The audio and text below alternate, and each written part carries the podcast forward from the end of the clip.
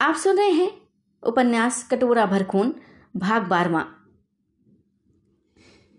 खड़क सिंह जब राजा करण सिंह के दीवान खाने में गए और राजा से बातचीत करके वीर सिंह को छुड़ा लाए तो उसी समय अर्थात जब खड़क सिंह दीवान खाने से रवाना हुए, तभी राजा के मुसाबों में स्वरूप सिंह चुपचाप खड़क सिंह के पीछे पीछे रवाना हुआ। वहाँ तक आया जहाँ सड़क पर खड़क सिंह और नाहर सिंह में मुलाकात हुई थी और खड़क सिंह ने पुकार कर पूछा था कि कौन है? नाहर सिंह स्वरूप सिंह उसी समय चौंका और जी में सोचने लगा कि खड़क सिंह दिल में राजा का दुश्मन है, क्योंकि राजा के सामने उसने कहा था कि नाहर सिंह को हमने गिरफ़्तार कर लिया है और कैद करके अपने लश्कर में भेज दिया है, मगर यहाँ मामला दूसरा ही नज़र आता है। नाहर सिंह तो खुले मैदान घूम रहा है। मालूम होता है खड़क सिंह ने उसे दोस्ती कर ली है।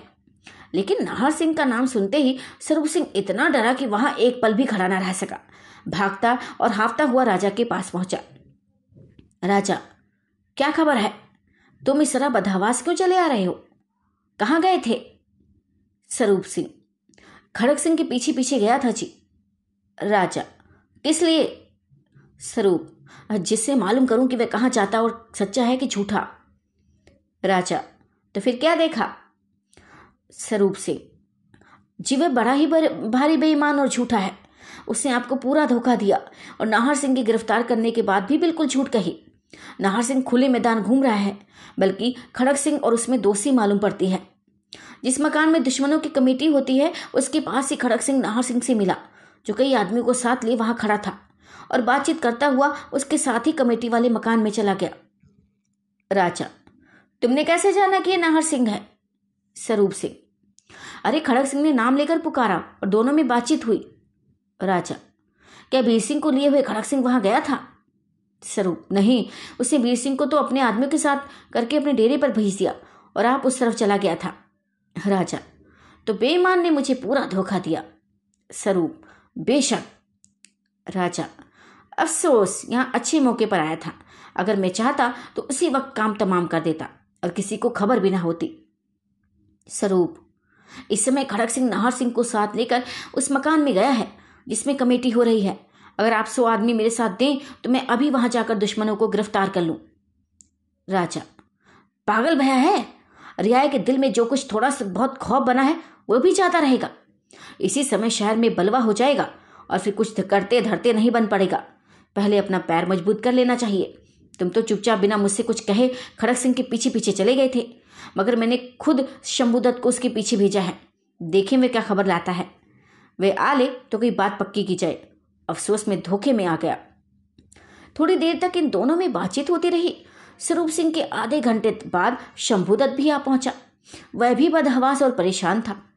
राजा बोला, कि क्या खबर है? शंभुदत्त बोला, खबर क्या पूरी चालबाजी खेली गई है? खड़क सिंह ने धोखा दिया है। वीर सिंह को तो अपने आदमियों के साथ अपने डेरे पर भेज दिया और आप सीधे उस मकान में पहुँचा, जिसमें दुश्मनों की कमेटी हुई थी। नाहर सिंह रास्ते में मिला, उसे अपने साथ लेता गया। राजा। अरे खैर, इतना हाल तो हमें स्वरूप सिंह की जुबानी मालूम हो गया है। इससे ज़्यादा तुम क्या खबर लाए वो बताओ।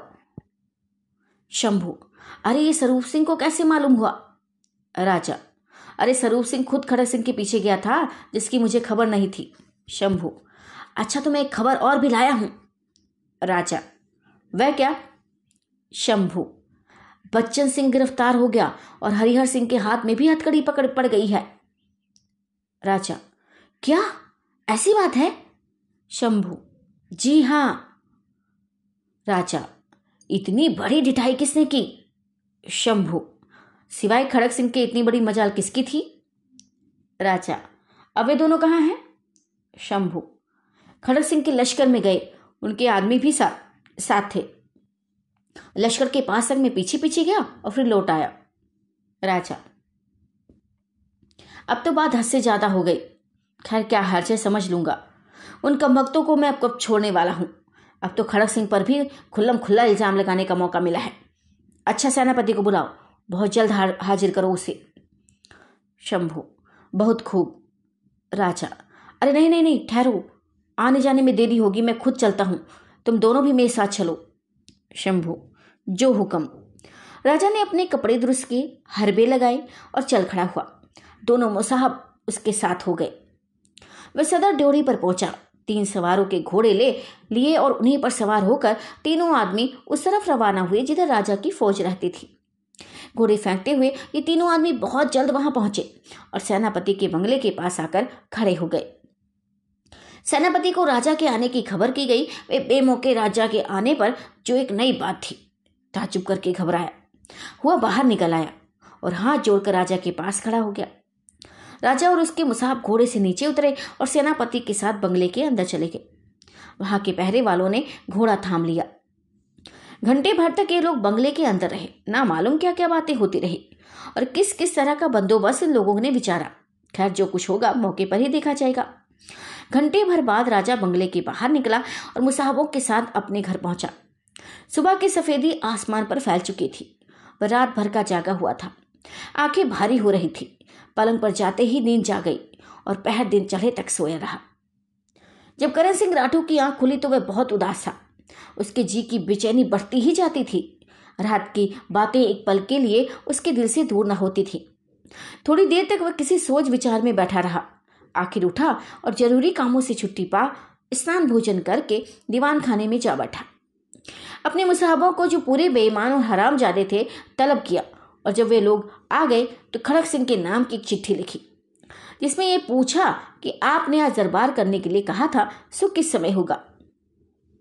इस चिट्ठी का जवाब लाने के लिए स्वरूप सिंह को कहा, और वे राजा से विदा हो खड़क सिंह की तरफ़ रवाना हुआ।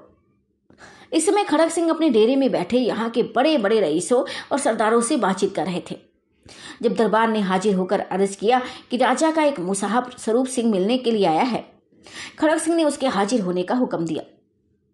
स्वरूप सिंह हाजिर हुआ तो रईसों और सरदारों को बैठे हुए देखकर कुड़ गया। मगर लाचार था, क्योंकि कुछ कर नहीं सकता था। राजा की चिट्ठी खड़क सिंह के हाथ में दी और उन्होंने पढ़कर यह जवाब लिखा। जहाँ तक मैं समझता हूँ, आप आज दरबार करना मुनासिब नहीं होगा, क्योंकि अभी तक इस बात की खबर शहर में नहीं की गई।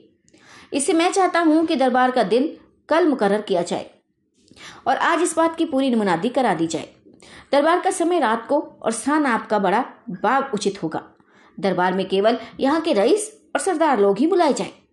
खड़क सिंह चिट्ठी का जवाब लेकर स्वरूप सिंह राजा के पास हाजिर हुआ और जो कुछ वहाँ देखा था अर्ज़ करने के बाद खड़क सिंह की चिट्ठी राजा के हाथ में दी।